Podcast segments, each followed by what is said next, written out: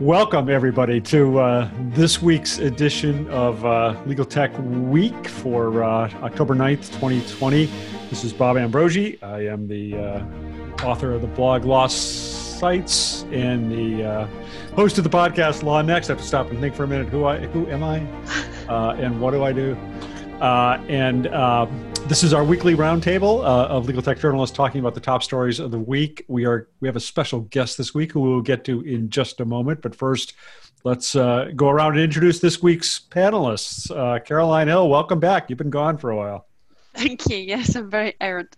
Um, thank you, Caroline Hill, editor in chief of Legal IT Insider, based in the UK, but our global our audience is global.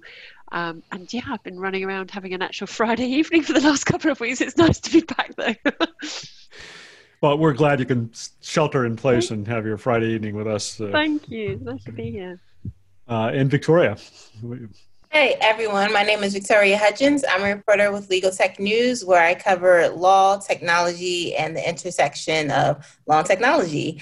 Um, you may have also seen my byline on law.com, The American Lawyer, Corporate Counsel, and um, other ALM publications. We've seen it everywhere. Definitely. Victor. Hi, everyone. My name is Victor Lee. I'm an assistant managing editor with the ABA Journal. I handle the business of law section, which uh, also uh, looks at a lot of technology. Uh, my standard disclaimer is I don't speak for myself. Actually, that's not my standard disclaimer. My disclaimer is I do not speak for the ABA or for the ABA Journal. And some days I don't even speak for myself. And if a fly lands on my head during the middle of this, I do not speak for the fly either. But so you have to have this color hair to make it, the fly stand out. Nobody would notice if a fly landed on your head. Yeah, actually, it, it, it had to be on my face or something. But you know, yeah. I, I, would hope that I would I would notice it at that point. But yeah, uh, Joe. Yeah, uh, Joe Patrice from Above the Law and the podcast Thinking Like a Lawyer, I suppose. Um, just happy to have made it through yet another one of these weeks. Um, that's about all. I got. I, I really have nothing uh, particularly eventful to talk about. It's it's it's kind of sad. Uh, okay, and uh, Molly, how about you? I'm Molly McDonough. I'm a legal affairs journalist and consultant based in the Chicago area, and happy to be here.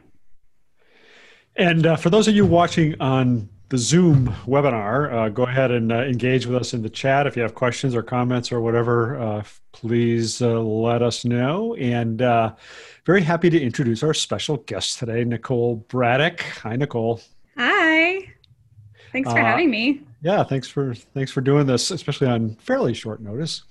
Um, so, Nicole, I'm always here you... for you, Bob. it was Molly's idea. I'm always here for Molly when she's at a loss of what to do. So she says, "Oh, let's let's pick up Nicole." That's kind of how it went down. No, it's, it's not at all. It's cool, um, Molly. It's fine. uh, so, uh, Nicole, why don't you start by just telling people who you are and what you do? Sure. Uh, I'm Nicole Bradick. Joe, why are you looking at me like that? You're giving me a weird look, Joe. My name is Nicole Bradick. I'm the CEO of a company called Theory and Principle. We are a software design and development firm that works just in legal space. So we work with clients across the legal industry to build custom digital products. Uh, good. And uh, so uh, you do lots of stuff, but but the reason uh, we thought it would be good to have you on here today is that you've actually got a couple of announcements this week. But but one is uh, you rolled out, I guess actually last week, you rolled out this really cool new website that's highly relevant to what's going on in the world right now. So why don't you tell us about it? Yeah, sure. So we worked with an amazing voting rights organization called Spread the Vote. Um, typically, Spread the Vote is focused on getting people identification during normal voting times, uh, but they pivoted a little here due to you know this this situation that we're we're facing, and so um, they recognize the fact that I think in the primaries, about 500,000, more than 500,000 mail-in ballots were thrown out because people just didn't read the directions. They didn't, they didn't sign in the right place. They didn't put one stupid envelope in another stupid envelope. They didn't do all of the big hurdles and things that uh, that they're required to do and that are different and that are constantly changing. Um, so, and they we also the data showed that young young voters were five times more likely to have their ballots thrown out. So this product, uh, it's at, called Read the Effing Directions, uh, and the URL is readtheeffingdirections.com. Um, the product is designed And it's to, effing, not It's F. Read the Fing directions is actually Yeah. the the domain. Read the Fing directions. Um, yeah, we actually had issues with that because one of our developers put effing E F F. no, it's just just Fing. Um, so uh, that it's designed to give you like state by state a sense of what uh, what you need to do, and we're keeping it up to date every day as new Supreme Court rulings are coming out, as new new rules are being erected and put in people's way all, every dang day. Um, and so the the goal of the product was to make it like super shareable. So you know we're hoping people will share it on social media, make sure all their friends. If you are in a state on the app, if you go to like Maine, which is where I am, uh, you can text it to your friends. You can do it on Twitter, and it'll take it'll say tell your main friends not to f this up, and then it'll send people directly to the main main portion. Um, so there's some really cool videos on there too that I would highly recommend you check out. Um, on the landing screen, there is a animation that some volunteer uh, animators uh, put together. That's awesome with music written by Bela Fleck. For those of you who are bluegrass fans, uh, he There wrote it and donated it just for this just for this and then if you click into a state you'll see a video by a bunch of uh, great comedians where if you are into like late night comedy you'll recognize a ton of them so So have you you've graded the states by difficulty and ease, is that right? So so Yeah. so Alabama effing pretty effing pretty effing difficult. difficult yes but if you're voting in Alaska, it's easy peasy. yeah Yeah. and then there's some just there's- wrap your ballot in a salmon and send it in from there. and then there's a there's an interim level too i forget what we called that but um yeah alabama like who's surprised alabama is pretty effing difficult I like your um, list of instructions. Of, so, so, so sign the sign the envelope. If you're a loner type, you can sign or sign it in front of a notary. yeah so all the content came from spread the vote and they did it they did an awesome job it's it's very good content Put a stamp on it. I like that. It's important. yeah You could put a link to. Did you see Barack Obama did a, a similar sort of "This is how you vote"? Like, uh, there's a lot of focus on this. You should put a link to that video. I thought that was brilliant. Yeah, that was good. And then just recently, a bunch of comedians, uh, like Sarah Silverman and I I forget who else was on there. They did a thing where they were all naked and we're talking about the naked en- the naked envelope, which is the stupid envelope that needs to go in the stupid envelope. Uh, that was pretty funny too. I saw that. So It is did a, you it's did a you guys major have a problem. Did you guys have a lot of conversation about the name? Uh, so we on our team, we immediately found the URL don'tfuckupyourballot.com. Uh, but spread the vote had read the effing directions and uh, they were ready to go with it. So no, there was not discussion. I like it. I like it a lot. Any opportunity to use the F word. I saw Adriana Adriana Linares is on the chat. She always gets upset when I curse, so I won't I won't curse Adriana. Adriana does. Yeah, she Right. gets really upset when I curse or when I have any sort of potty mouth.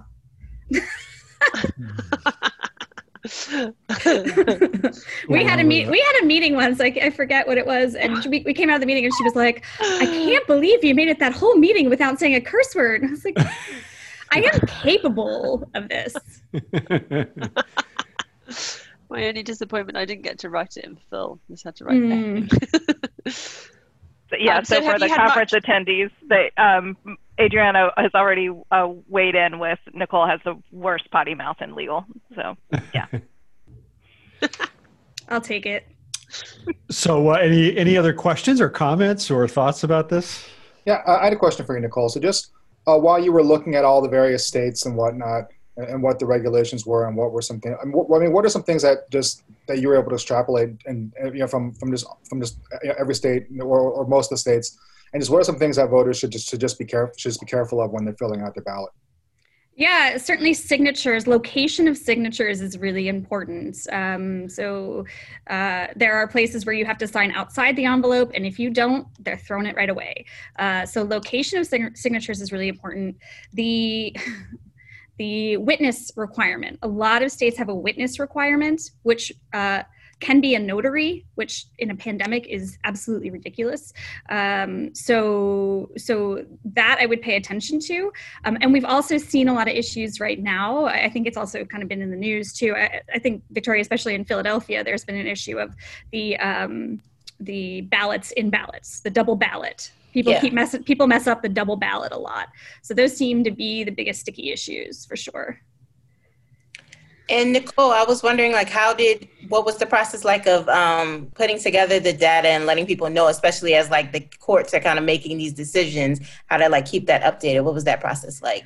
So um, spread the vote, put the data together. So that was all. All the content was their work, and we're sort of keeping in communication every day. Every time there's like this morning, I, I heard about the Supreme Court decision in Wisconsin. So I wrote them and said, do we need to do anything? And, you know, we're, we're sort of keeping day to day in contact to determine if we need to update anything on the site.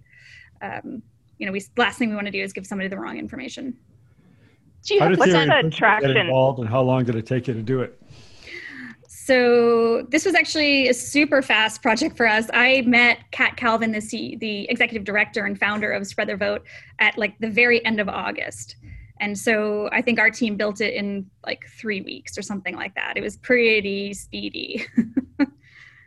that's fantastic. That's great. That, that's pretty impressive. I'm curious about you. You have a lot of kind of high profile elements to this. Uh, you know, what's been the traction? One of the things that I, I said to you earlier before this call is that I sent this to my son after um, Nicole posted. And it was a few hours later, and he was like, "Oh, I already got that from my friend." I'm like, "Really?" That's wow. amazing. That's cool. That's, That's so, so cool. cool. Yeah, I think I mean it's one of the things I think Spread the Vote does a lot is they leverage a lot of celebrities to to spread the news. So like some of um oh shoot, what's his name? James Gaffigan tweeted about it, Jim Gaffigan, and like uh, so they definitely are leveraging a lot of high profile people to to share it. So it's definitely getting the videos especially are, are moving around a lot on social media and the traffic has been has been really good. Uh, so hopefully it's, helpful we, we set out we said in the beginning as a team you know if we can make 100 people have their vote actually count we would have we, you know we'd feel good about the job we did here so i think we're we're certainly going to hopefully hit that there's obviously a lot, a lot um, from Trump about trying to discourage. It seems, um, obviously, I'm a bit of, excuse my dog, I'm a bit of an outsider. But has that? Have you seen? Are you are you, are you sort of in touch with the impact that that's having? Not really. Um, Not personally. I also, I mean, fr- from a personal level, I just did a, a, training to be an observer here in Maine, a poll observer, and there is a lot of concern about intimidation and mm-hmm. and sort of making sure that you're on top of that and reporting reporting the right things to the right people. So, uh, so not related to that product, but related like personally, it, people do seem to be quite concerned. Yeah. Oh, well, well so, done. It looks fab. It's very clean, sort of very simple. It looks, yeah. It's our jam. That's what we do. Have you done this before? well, so so you're going straight from this to to a civic legal tech uh, co- collaboration or a conference that you're pulling together. Is that is this something you're doing? or leading. Um, can you talk a little bit about what you're doing, what you're seeing in this space? I mean, I've talked to you in the past about you know your efforts, and and a lot of what we've talked about is that adoption is partly so low, at least um, in your from your perspective because design um, is so is not user friendly, which is where you know you guys come in and really make things easy to use. And this I can say is very easy to use. It's fun to use, mm-hmm. uh, which makes a difference too. Yeah, absolutely. Yeah, that's always our goal is to make really crappy things enjoyable. um, so yeah, we um, we're actually trying to solve for a slightly different problem with the conference we're having. So on October 21st, we are hosting uh, sort of an online gathering. I'm not calling it a conference because it's not. Um, but the goal is so right now there are a number of groups who are focused on using technology and design to improve justice systems. Um, but those groups don't talk. For example, um, you know the justice the the sort of legal tech world i think we all there are conferences we all go to those conferences we know each other um, but then there's a whole civic tech universe like code for america and you know us digital services um, a universe of really good uh, uh, designers and developers who are working on solving government tech problems and so often our problems are overlapping. Like Code for America has a big record clearing project going on right now, and like a hundred people in legal tech are building record clearing type products. So the goal is to bring those communities together. And uh, it, you know, there's gonna be. I'm gonna do a really short overview for the civic tech people on like here's what's happening in legal tech. These are the kind of things we're solving. This is kind of how we're solving it. And then Cyd Harrell, who is an amazing designer who's been in civic tech her whole life not her whole life. She was not a civic tech when she was a baby. Um, but she's she's literally written the book on on civic technology.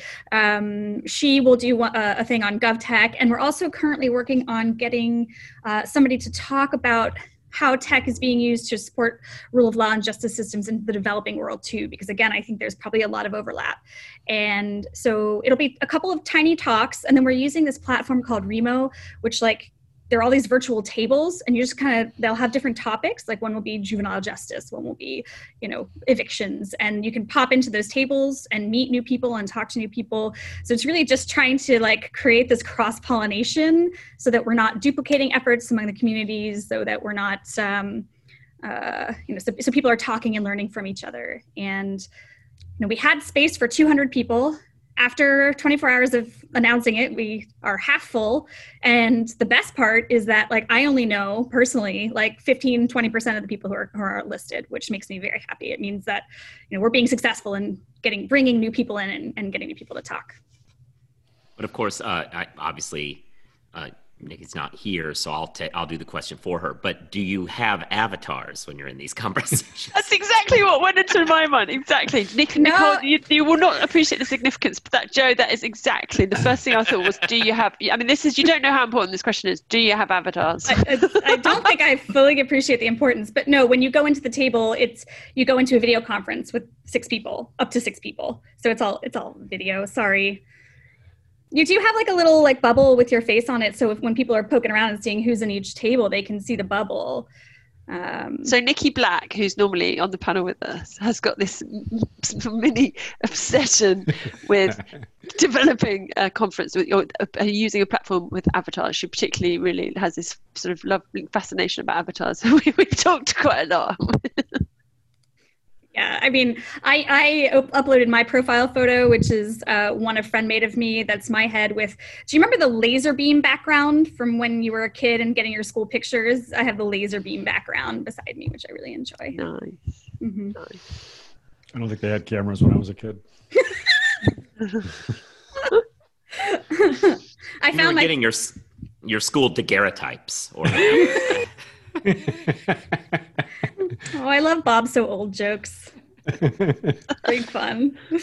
Uh, great. Um, what else? Any uh, any other questions or comments or thoughts about it? We have three other products rolling out this month, so we're quite busy. What are they? Well, you'll have to wait and find out. All right.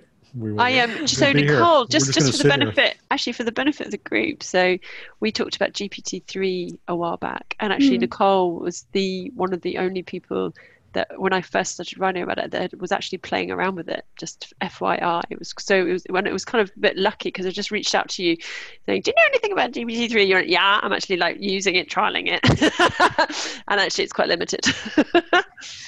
yeah we, we got into the into the early um, testing group um, but to be honest since that sort of big hubbub at that time when you and i had the conversation everybody was talking about it we haven't even looked back at it again. Like they're just i think like i told you there's i think there's a lot it's obviously very powerful and there's a lot of potential but for the work that we're doing um, we just it may be at some point we'll have a project that really lines up with what it's good at but we don't have anything like right now. Did you see it's been licensed exclusively by Microsoft? So, so the so OpenAI is not so open because it's exclusively licensed. I didn't see that. Yeah, it's interesting. Yeah, so I, it could I, be really. Sorry, Bob. I'm sorry. You go ahead. Um, it could be really good for the legal profession actually, because bearing in mind how much we love Microsoft and use Microsoft, it'd be interesting to see how they what they do with that.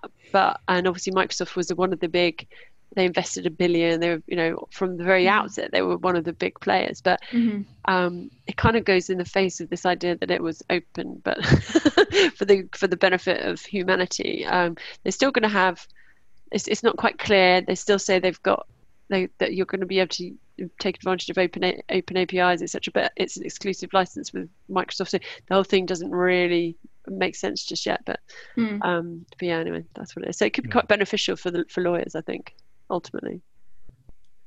I just want I to have a point out to. Nick that I, in fact, did have my Habibi shirt on yesterday. So if you watch this week's This Week in Legal Blogging, you will see that I had my shirt on. Yes. Or couldn't oh wear my it today. God. And we're all waiting for Nicole to get the shirt site back up because, as I've told her, I have I have people in my community stopping me saying, "Where can I get one of those shirts? I want one of those shirts." The Lebanese community of Gloucester is The- the- banging the down his door. Huge Lebanese. I've, I have made friends with all three Lebanese people in Gloucester, and they're knocking at my door on a regular basis, saying, "When can I get my T-shirt?" No, apparently there's actually a, a there's a bit of uh, there's a few Lebanese people here in Gloucester.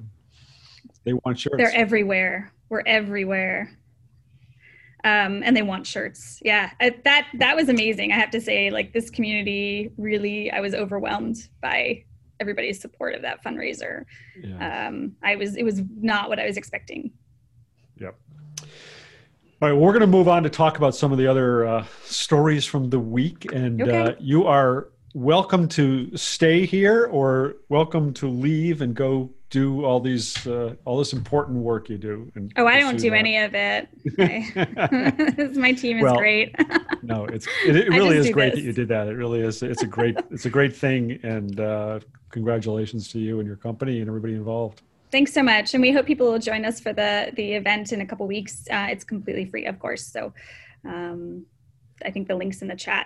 I'll post. Yeah, have you posted the link to Yep. it in the chat already? Yeah, it's Oh, well done. Yep. Brilliant. Okay. Cool. right, thanks, guys. Yep. Hey, thank you. See. Nice to see Thanks you. for having me. Talk later. Bye. Later, bye. right.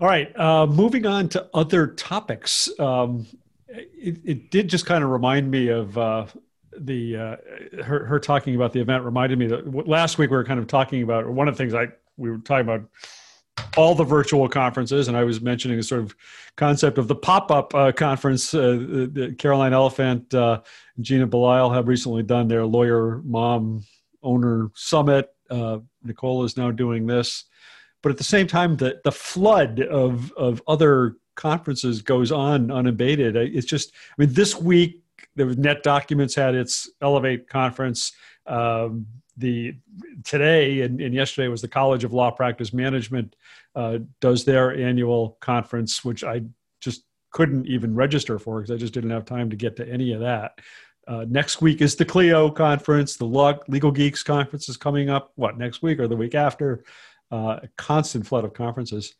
I, I did I, I did write about the Clio and I, they gave me a preview of their platform and I, I will say I was really impressed with it. It's not something they developed; it's an off-the-shelf platform. But um, what's what I really liked about it was the first one I've seen so far that really kind of puts the emphasis on the attendee almost on an equal footing with the with the speakers. I mean, each like I wrote about it. Each attendee kind of gets their own profile page, and you can add a little video greeting. And, and from your profile page, you can go in and you know text and, and message people, other people, and attendees, and you can set up very easily. Kind of set up these little pop-up discussion rooms. You can either schedule them or just spontaneously create these little discussion rooms, and you can either invite people to them or you can open them up by interest when you when you register for the conference you sort of pick some interests that you're know, things you're interested in in following during the conference or you can change that during the conference. But it's a it's a you know it, the, the challenge of all these conferences keeps being how to how to remain how to get the users engaged in the way they would be at a live conference. And uh going to be interested to see how this works out next week uh, i'm looking forward to that. I don't think I don't think they are still and there's a lot of effort going in but I think that they just aren't getting engagement and actually a lot of vendors I speak to are just not getting much out of the I hate to be negative about it but you know the fact is that you know I know people are trying really hard and Yeah. you know uh, and it's, it's it's not it's not criticism it's very difficult but I, I still feel that the, for the vendors it's just not you know they're just it, a lot of so I was at one um, conference I was speaking to a vendor who would normally be there in force and didn't didn't log on you know like just I don't know. I think that it's a big challenge. That one, that, that platform that you're talking about sounds really interesting, Bob. Um, Yeah, and at Legal we'll Geek, actually, so Legal Geek, Legal Geek is next week, um, which is such a shame that it's vir- had to go virtual because obviously normally there's thousands of people in London for that, um, and it's the and although the content is great, you know, the, a lot of it is. Re- I mean, it's really about the networking. You just can't replicate it, but. Um, and he, so Jimmy Vestbirk has has made it free um, to register just for the content, um, and also you can do some of the social networking stuff. That's it's Tuesday, Wednesday next week, um, and then it's just sixty pounds if you want to. Then that the extra just gives you um, means that you can access the content after the event. So the, the kind of free packages, it's all just live, and you know you can catch whatever you catch. But what was quite interesting um, when you register, there's an option to click on um, the some of the key sponsors. Um, I think they're just sponsors, but anyway, you can click not just uh, yeah. So I think they must be sponsors. Pe- pe- uh, places like Barclays, Eagle Labs, and all sorts. You can click on who you want to, to your details to be shared with. There's a kind of you know introductory and, and I know most of them are still click them all obviously um, but there's sort of little touches like that I thought that was pretty good you know trying to connect people um, and, and I know obviously a lot of them are trying to make these spaces but I don't know if anybody else thinks I'm being particularly pessimistic but I, I just I'm, strugg- Well, I, I, I'm I- struggling with them. So, I mean, there's a there's a difference too between you know, some of these larger conferences with a lot of vendors and and um, and and Clio Cloud, which is you know a, a user mostly a user conference, but they do have a lot of partners that they're promoting too. So I you know I think the expectations are really high for Clio to see you know how they change this game. Um, to Bob's earlier point, uh, the flood is overwhelming, uh, and now that there's no excuse not to go, you know how choosy are you supposed to be i mean um, legal week year now seems completely overwhelming for me um, even though i i am excited that you know the cost barriers are down and you know there are lots of opportunities to connect you know it, it's going to be i'm going to have to see some good justifications now for taking time to to devote to a lot of these conferences. I mean, I, I mean, some people go to these all the time. They're just on a conference circuit. But now that they're all year, all the time, Yeah. How are we supposed to pick? Yeah. Well, some of us do still have you know, like you know day jobs and things to do during the day. It's like it gets it gets overwhelming. I mean, the Clio is doing their conference every day for like a five hour span. It starts at eleven East Coast time, I think, um, it, with the idea that give people mornings or or some time during the day to get other stuff done. But but at the same time, they're stretching it out over four days, uh, as opposed to the typical two days for that conference. Um, so you know, if you really want to attend that, that's pretty much eating up most of the week next week. Um, and that's yeah, like big doing something similar where it's like, you know, they're going to start later in the day to accommodate the West Coast folks, uh, people, you know, from other place, from, you know, not the East Coast or Central.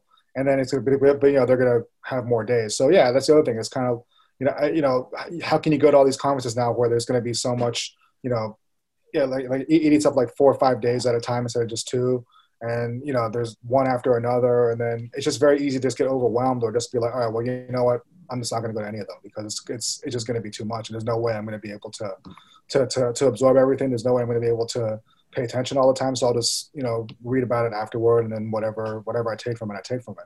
But I think with mm. Clio, it's especially it's going to be especially difficult for them because they've their conference has relied so heavily on on you know people being there and having fun. And I mean, you know, that was always that was always a part of the best party conference. I mean, you know, you know, they have a hangover table every year, so at least they don't have to they don't have to do that now. They're not going to have to go to Costco and buy, load up on load up on breath mints and five hour five hour energy drinks and whatnot. Um, Yeah. so at least they can save some money that way, I guess. But but yeah, it'll be interesting because they've relied so heavily on that social aspect, like like that conference, especially considering you know, compared to other ones. And so it'll be interesting to see if they can still kind of rep. I mean, they're not going to be able to replicate that, obviously, but if the, like what they're going to do to try to to try to compensate for that. Yeah. Yeah, they. Yeah. I think they already sent me a crate of Alka Seltzer. So they're they're trying to you know, make the experience the same. They're, Yeah, they're going to have a, a virtual uh, DJ party with Yeah. Questlove. I mean, you can see all these lawyers uh, watching virtually in front of Zoom, up dancing. I don't know. Oh, there, there's Well, going to be. do you have a you know drinking bingo games? You know what what are- what are your drinking games for for these virtual conferences? You know, there's no bar now for you know opening the bar during the conference. yeah. Sort of there, like debates. there really wasn't. Not that I'm advocating for that. there wasn't a bar on that before. Uh, yeah, no, but they the, the DJ they've got uh, Iron Chef coming. It's gonna be uh, yeah, it's gonna be a thing.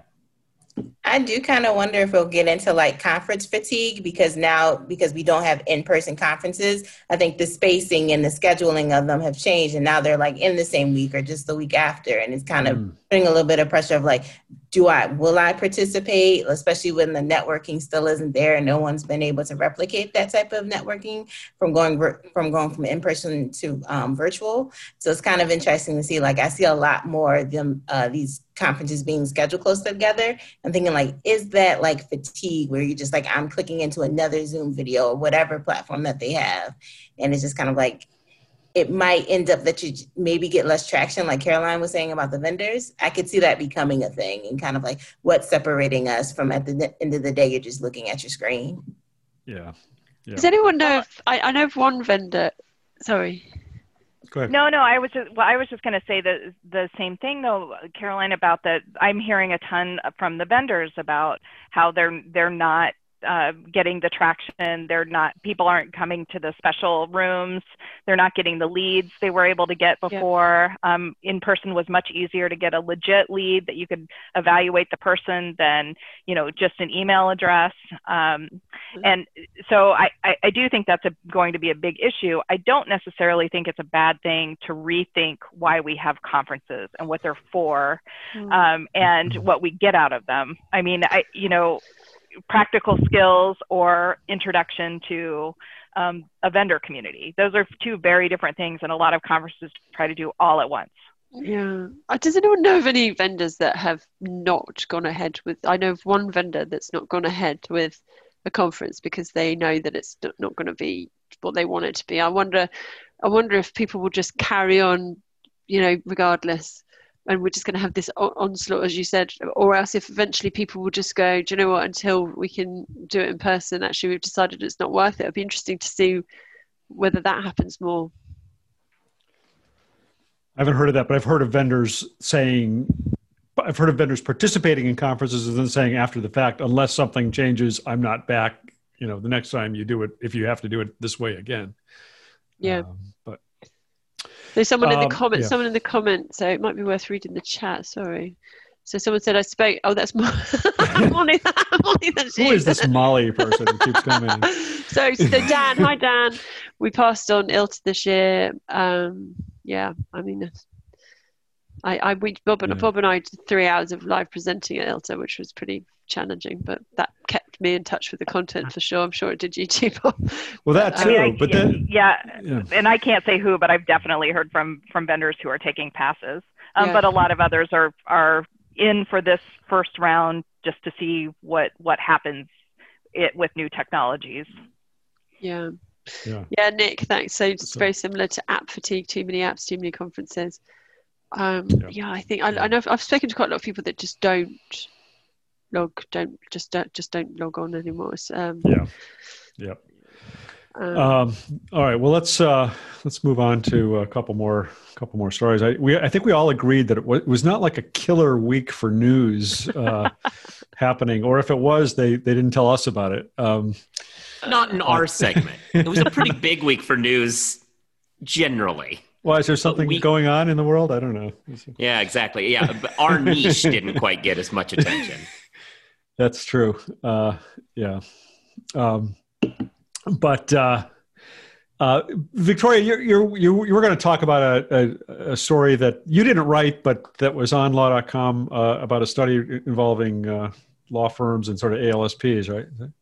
Yeah, definitely. Um, my colleague Dan Packel at the American Lawyer, he wrote about a um, report that um, Baretz and Brunelle released earlier this week about law firms captive alternative legal service providers pretty much a alternative legal service provider that's like a subsidiary of a law firm um, and they found like 47 and they said for the most part like these alsps they provide like e-discovery work which is really kind of like the most common type of work that you find with like alsps well the first um, uh, market that they go into for ALSPs because it's usually like high volume, a little bit like low risk, and most corporate legal departments they'll turn to you for that type of services. But um, Baretz and Brunelle found that more um, global law firms are also venturing into more like sophisticated type of work with their ALSPs, and that includes like contract review, um, lease abstraction, and M&A due diligence work.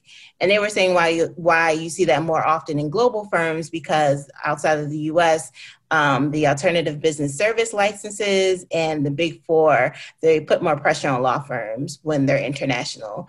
Um, they put more pressure on like uh, they could possibly take some um, corporate legal work from them. So Baretz and Brunelle think we'll start to see that in the United States. And the um, report kind of reminded me of an article that I wrote back in August where I spoke to um, law firms, captive ALSPs, and it was interesting. They talked about sometimes they they are more expensive um, compared to like your common ALSPs that aren't affiliated with a law firm.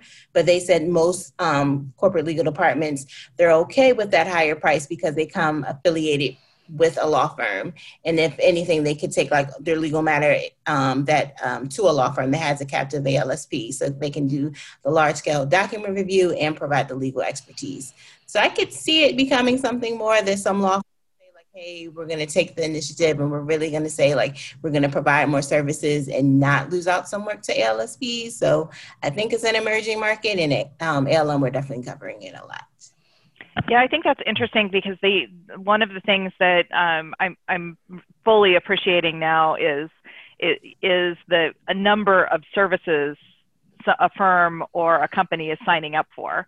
So the fewer um, integrations they have to do and trainings. So I can see the attraction to having kind of a one-stop shop um, for for some of these, as long as you're seeing efficiencies and lower costs some way. Yeah. We did we did a webinar this week, um, which I seem to spend my life doing right now, um, but it was it was great actually. So we did it um, with with Gravity Stack, Reed Smith's um, ALSP, um, and um, we did it with a company called Lionbridge, which does machine translation, and they've created a new app um, where they do, they do to create precisely as to what you were saying, Molly, about completely integrated um, service either with contract AI for contracts or they've created a relative machine I forget what they call it relativity machine translation or something like that this app. And they and then so they and what they with what the the interesting point that they made is so they've got the contract they've got the the, the routine the automated um, and then they've also got the Reed Smith that they bring in the lawyers in as well, right? So oh, actually, sorry, Victoria, that was you saying that. So they've got they're sort of cre- creating this holistic um, partnership, which is an, as an integrated offering, which is obviously saves time. There's a there's an inbuilt workflow element of it where you can see exactly where stuff is. It's pretty cool. Was this are the captive ALSPs that were being talked about in this article or in the survey rather? Um, ones in which the firm is is then actually selling those services to other firms uh, so that if they have say an, an e-discovery review in-house department are they con are they selling those review services to other law firms or is it just for the the lawyers in and the legal professionals in that firm Oh, from the um, I didn't get a chance to read the survey, but from the article they didn't mention about if it's just like um, services that law firms could also sell to other law firms. But when I wrote my article in August about like law firms captive ALSPs, they did say that they do have um, they sometimes do work with law firms. Um, it's not common. Usually, like their client is a, a corporate legal department, but um, one uh, law firm, I think it was it was uh, Troutman Pepper Hamilton Sanders. They said like they've had like a, a, small law firm reach out to them that said like, hey, we have this um, legal matter. It involves a lot of document review, um, large scale. Um, could we turn to you guys for help for reviewing those documents for our clients? So I think law firms are probably open for that. Of course, you have to, I guess, check for like any client com- conflicts, but I don't think law firms are against like working with um, other law firms and providing those services. I think yeah, I know that was something mention- that was happening. Go ahead. No, no. Dan, Dan, did mention something about how that that was just um, it's not very well known outside of the lawyers from that firm. Yeah. Um, it, but yeah. I, I I do think and Bob, you and I've had these conversations about the marketplace and you know how this is expanding and how this is being documented and cataloged. Um, it's that that infrastructure is not there yet. Yeah, yeah. There was um, um, you know, a couple years ago. It, uh, there were a lot, so this happened with with law firms that were doing e-discovery. Several several law firms that were sort of really specializing in doing e-discovery would start to build out their own kind of review team in house. Uh, and then at some point would spin the, a couple of law firms did this they would spin it off into a separate entity and then offer those same review services to other law firms. Uh, and there were a couple of firms that had some, I think, modest success with doing that. I don't, I don't know the current state of those. I haven't looked at that in a while, but that so, was so a the, thing a couple of years ago. The issue is with the cost, isn't it? I think we might have talked about this before. So what fascinates me is how well Herbert Smith Freehills has done in terms of having for such a long time having their own internal, they call it alt, and having their own like ALSP very much within the body of the firm. And I think that my understanding is that why that works is that they have been able to ring fence it from a cost perspective because I think the trouble is that often if you have um, tried to do alternative stuff within the firm that actually you get you get forced to go down the same fee model and and, and that doesn't work because obviously it's supposed to be lower cost so, um, so I think the economics have they have to make the economics work somehow yeah Caroline what's new from uh, the UK this week so mine's all about the product, actually. so like you, Bob, I haven't, I haven't had any um, sort of major. Um, it's been a fairly quiet week, but but uh, some interesting product stuff. So um, like you, I wrote about um, uh, LexisNexis new market standards um, offering, which is pretty cool. I spoke to and, and I interviewed Daniel Lewis, um, who's formerly formerly he founded Ravel or Ravel um, Ravel, um, and he's now working on this um, similar sort of concept to the way that what they've done with litigation in terms of the analytics and being able to sort of um, strip it down and work out um, you know what what sort of um, what, what, who, what deals have been done by what and, and really sort of like doing a deep dive. So they're using public data, which is from um, SEC filings, and then they're doing, um, they're enriching it. So in the way that they do in the litigation space with PACER, where they, they've got the human element working alongside the machine learning. So they're, they're making sure that it's accurate and they're building it up. And then, um, and lawyers can compare transactions, look at termination fees, triggers, carve outs. Um, and, and what's interesting, so straight to Daniel today, um, on on camera. That'll be out next week. And um, I said, "Do you think this? Because obviously within the litigation space, uh, the, the, stuff that they're doing with Lex Machina is now being used by clients potentially in, in um, panel reviews and." And um, just as you're in the selection process of how they're going to instruct lawyers, which is interesting. And I said, do you do you think that this um, this tool that they've now launched market standards which is which is going to be, be, be built up beyond m&a that this is the first installment do you think that will have that will be the same. Do you think? And he and he's. I mean, he, I suppose he's going to say this, but he said that yeah, he thinks that they're already clients suggesting that they're going to be using it in the same way, um, for, you know, so that there's there'll be this competitive advantage, which I thought was quite interesting. Yeah, I think the other thing that's really interesting about that product is that it's it's part of what LexisNexis calls its practical guidance product, which yes. is a lot like Thomson Reuters' practical law product. Uh, and both of those are products that started out uh, as you know sort of guides and checklists and forms and uh, sort of tools to help a legal professional, mostly help lawyers in the most for the most part, uh, you know, sort of practically know how to handle a particular kind of matter. If you're a, a young lawyer in a firm who's never done an M and A or something, it kind of walks you through. And, and this is kind of the first product I've seen that kind of overtly acknowledges that that just those sort of forms and, and, documents isn't enough. The data needs to be part of that practical knowledge. And it, it's the first product I've seen that really kind of incorporates data into that equation of a practical uh, guidance product. So yeah. it'd be really interesting to see how that develops. But I don't know what you think, Bob. So, so what I said, what I asked Daniel is, so it, it seems that there's a big overlap. So if you're if you're um, an associate and you're drafting a contract, right? So you this is not the product you're going to be using to do your actual drafting, right? So so there's a and there seems to be quite a big overlap, and I think they're going to try and make it so that it's almost like two sides of the coin. So, that, but I, I, I mean, I suppose I, I, wonder if there's a risk of almost having to, you know, too many things going on because you're going to be having one part of Lexis where you're going to be drafting and, and pulling in all of your different. Is that right? Am I am I am I overthinking it? Do you think? Uh, well, no, I don't think you're overthinking it. I no, I think that's a fair point, but I think it, it does tie into the the drafting of it because you're can be mm. using you'll be using the practical guidance product to be helping you yeah. find uh, uh, uh templated language or, or, or recommended language. And, and this lets you go in and actually go beyond what's in the product into Yeah. the actual, uh, you know, SEC database uh, Yeah. and, and search uh, on a much more granular level for uh, relevant language. I mean, I thought, I, I don't know if they told, they probably told you the same story, but I mean, the, the story they, they were telling me about it, uh, which is, which is also, what's also cool here is that the product manager for this uh, product is Lindsay Bringardner, whose husband John Bringardner used to work at uh, law.com and used to be my, my editor uh, many years ago when I did a, when I was part of their legal blog network. He kind of ran their legal blog network. So there's a little, little cool. familiarity there. But um, she told a story about how she was talking to a lawyer. A, a lawyer was in a negotiation with another lawyer, and the, the other lawyer said, "I would never agree to language Exact- like that." yeah. And she was able to go back and actually find an instance in which that lawyer had agreed to language just like that by going into this product. I mean, that's pretty cool. Yeah. and and so annoying like so like so, just like yeah.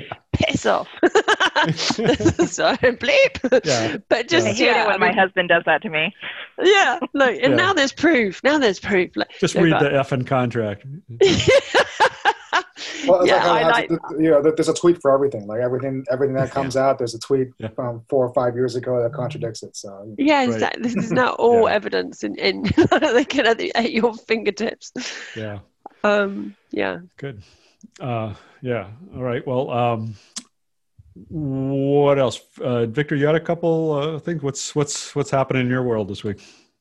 Oh yeah, so I mean, there were. I I guess I'll just talk about the first one. Um, the, uh, there was this uh, uh, a story published, I guess just yeah, a couple days ago, where uh, they talked about how Google was giving out data from uh, based on search keywords, and the, the case that um, that precipitated that was, um, I guess, one of R. Kelly's associates allegedly allegedly set like you know committed you know committed arson against a um, uh, a, a one of the complainants against him. Uh, and you know, this is obviously all in court right now, and so you know, but um, y- you know, so so so it was, inter- you know, it was interesting from that for that from that perspective. Just you know, just just you know, how they were able to kind of you know they used um, you know Google provided information about like very specific searches like you know um, you know where does where does this person live uh, you know, they looked at like, you know, you know, you know, like, like, like what IP addresses, like search for this person's address. Um, and there were like various other like, you know, keywords that they were looking at. And so, I mean, obviously, you know, this isn't the first time that they've, that they provided data for, for, um, for, for criminal cases and whatnot. But, you know, it just once again kind of shows that like, you know, you know, you're like, like you're never really anonymous, like, especially when you're, when you're, when you're using a you know, utility like Google where, you know they track everything and everything's you know being you know can can can, can be traced and whatnot and especially on a high profile case like this um you know involving involving a pretty you know you know involving you know like tangentially involved to a pretty high profile case and a high profile matter Yeah, it's pretty scary to think that Google is. Uh, I don't know. I don't know how. w- Was this a subpoena, or did Google just kind of willingly turn this over to investigators? or? no i, I think no they had, the, the, there was a search warrant that was issued Oh, okay. Um, and so, I mean, I think I think they're they're you know they've long they've long maintained that their policy is to comply with with uh, with lawful with lawful warrants. Um, and you know, and, and obviously this is a case where you know you could argue that that you know it, it, it, it, it, it's the facts are such that it's hard to kind of justify not complying with it. Like, well, why wouldn't you comply with something like that? You know, Right. but so so you know facts fact you know you know what, what, is it you know bad bad facts make bad law good facts make good law so sometimes very often it's just based on like what you know what what the reasoning is for you know on a, on a given warrant and and in this case you know I mean you know it, it, it's it's kind of hard to argue against uh, you know against something like that but I mean you know you could see how how this could easily be extrapolated into something where you know maybe maybe the information you know you know would, would not be as forthcoming or, or would be better off not being so open yeah. The serious invasion of privacy in some cases. Yeah.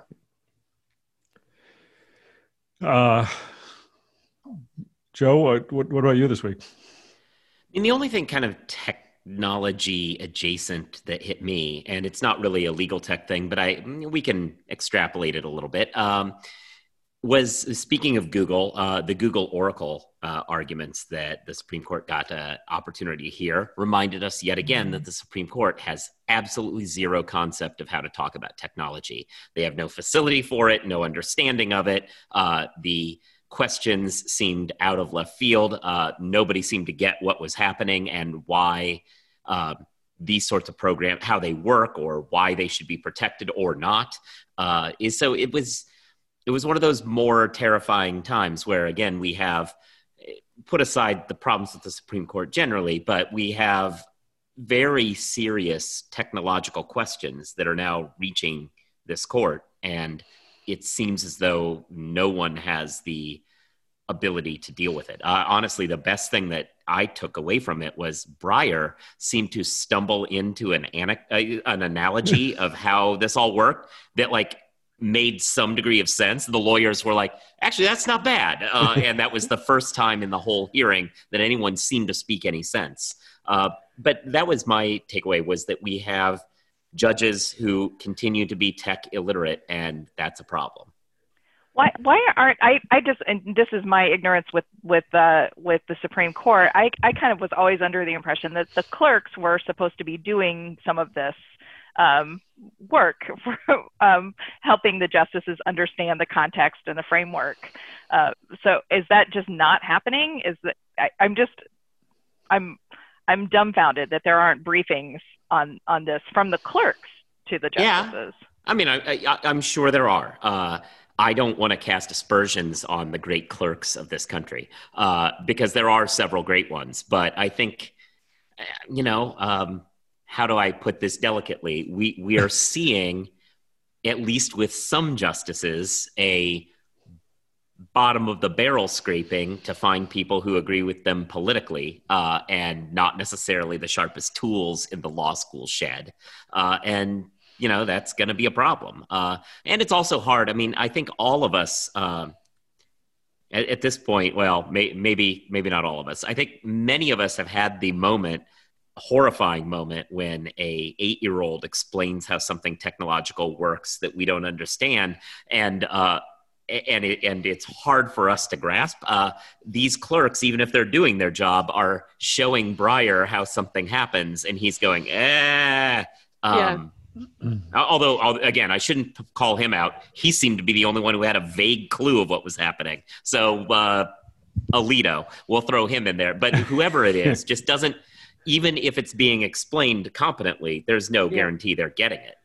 It's true, isn't it? I mean, so I can, I can, I can see that it, it, whatever, whatever explana- explanation they were given, it's a really interesting point. I haven't, I hadn't really thought about this to be honest with you, because there's going to be a period of time, isn't there, when there's this is going to happen. When, as you say, these sort of big, sort of crunchy tech cases are going to be coming before people that really have no experience, and, and even with expert evidence, you know, probably find it really difficult to get to grips with and how do they decide? I mean, it's it's crazy, isn't it? Yeah, I mean, you know that's true at all uh, levels of courts in yeah. all kinds of cases, right? I mean, that's true of you know you get a, a, a complicated M and A case that goes before that, a judge who knows is, nothing I think about. That yeah. tech is quite specific. So, so well, no, I, think that, I think the M and A, like, so you know it might be have lots of parties or it might have you know lots of but actually you can get your what you know you can get your boards and you can show your share company A info and actually I think most judges who have been you know they've obviously all been to law school and they do business and they understand I think that you could get there's a lot most stuff with with some time and explanation you could get to grips with but tech yeah. seems to be one yeah. of those things no, it's true. It's even with like lots of explanation like you you were saying Joe it's like that generational thing where where their brains just go mm. and and I've been guilty of that that myself at times. Yeah. And also, I mean, I, I don't, I don't know. I mean, you know, different, different justices use their clerks in different manners, but like, you know, and, and not having ever sat in on a Supreme Court hearing, you know, I don't know if they're like passing questions up to the justices and like, you know, giving them input into what to ask and what to say and what to, you know, you know, you know, what to, what to question the, the advocates on. So my, my, my feeling is that usually they're, they're, they're sort of like doing research, writing, drafting opinions, you know maybe they summarize some of the cert some of the cert memos for for for justices in some cases so yeah it, it, could just be just like just like the just like the function of like how you know how the court is that these clerks are not you know are not as active in that one specific instance where you know you you have the live oral arguments going back and forth and whatnot. But I mean that being said, I mean it does also raise a lot of issues as to like uh, I mean I think it was it just was it Justice Souter who like refused to ever use a computer. He always used, used he used his typewriter up until the day he was he, he retired. Uh, and you know I mean there are other justices who who have been known to like you know like yeah like like like like you know they would they would write out write everything out by hand or they would do this and do that and you know, a few years ago, they had a I think that there was an oral argument about about video games and like you know, one of the originalists on the court was trying to figure out like how this squares with you know an originalist interpretation of the Constitution. It's just like well, video games, you know, there are there you know you can obviously use it. You you can you can uh, cover it, you know, with, with with with with you know with with original intent, the way you cover all kinds of emerging technology, or you know, you could treat it as something unprecedented. So it's just it's it's it is an interesting it's interesting that that you know these very important issues are being you know decided being interpreted by people who yeah might not have the best best understanding of technology so yeah i don't i don't really know what the hopefully you know having to rely on technology more these last couple of months you know maybe that'll jog some you know jog some um, you know greater understanding going forward i mean i mean we can hope yeah. but yeah. Yeah. Horace Wu, Horace Wu says, "Isn't it the lawyer's job to explain the tech better to the judges?" Yeah, I guess it is. I guess it is. And That's it, part of it. It yeah. is. It it is. But but there's also some level of a, a need for a lingua franca. Actually, mm. frankly, a that that's actually in a lot of ways what this case is even about. Is it's about the kind of code that takes the coding that somebody else has done and makes it something that something else understands. That that bridge gapping uh, and lawyers can come up with as many good explanations as possible but i mean different different ideas are going to resonate with different people and there's some level of expertise you need to have even to understand the analogy in the first place. Um, there was uh, in this instance uh, where the thing that finally resonated was breyer saying isn't this kind of like somebody patenting the qwerty keyboard? Like saying, "Oh no, you, no one else can have the keys oriented that way." Like at a certain point, there's just a way it has to happen, and that was the first thing that seemed to dislodge in people's brains that uh, that this made. Yeah. yeah. I did. I did argue it in an above the law column. I just posted the link to a, a couple a year ago that maybe there should be a duty of technology competence for judges, yeah. just like there is for lawyers. Uh, well, yes, many states have codes of judicial conduct, but that's not part of any any code of judicial conduct that I'm aware of. Yeah. Or the fe- or the federal sense. circuit be the final word on certain of these cases. You know, yeah. Uh, th- those right. folks know what they're doing. Well, right. Dan Dan O'Day yeah. says even if you have a great understanding of tech, the law is unclear. Better to pass a clear law on the topic. Yeah, but yeah. then con- but then you have, you know you have the same problem with Congress. Like some of these people don't understand. You know, they, they, don't, they don't even know like what what's the difference between different like Twitter and Facebook. You know, they're asking yeah. Mark Zuckerberg questions about tweets, and it's like you can't even do your basic homework as to who's right. who's CEO of what, then yeah. Uh, we are uh, just about out of time here, and uh, I want to uh, uh, bring it to a close. Any any last words of wisdom or, or final thoughts before we wrap up here? Well, Joe gets the last word, right? that, that was once. That was once. I don't. I I, I did my one. Uh, other people get last word now. All right. Well, we will uh, we will uh, leave it at that. That was the that was that. And then uh, I did. See, you and you did. Yep, you did. Uh, and uh, thanks everybody for uh, attending and listening. And we will be back next Friday at three o'clock Eastern, noon Pacific, whatever time it is, wherever you are, uh, with another episode of the show. So look for it. Uh, look for it then. Thanks to everybody for thanks, participating. guys. Thank you. Bye, guys. Have a good weekend. Thanks. Have a good weekend.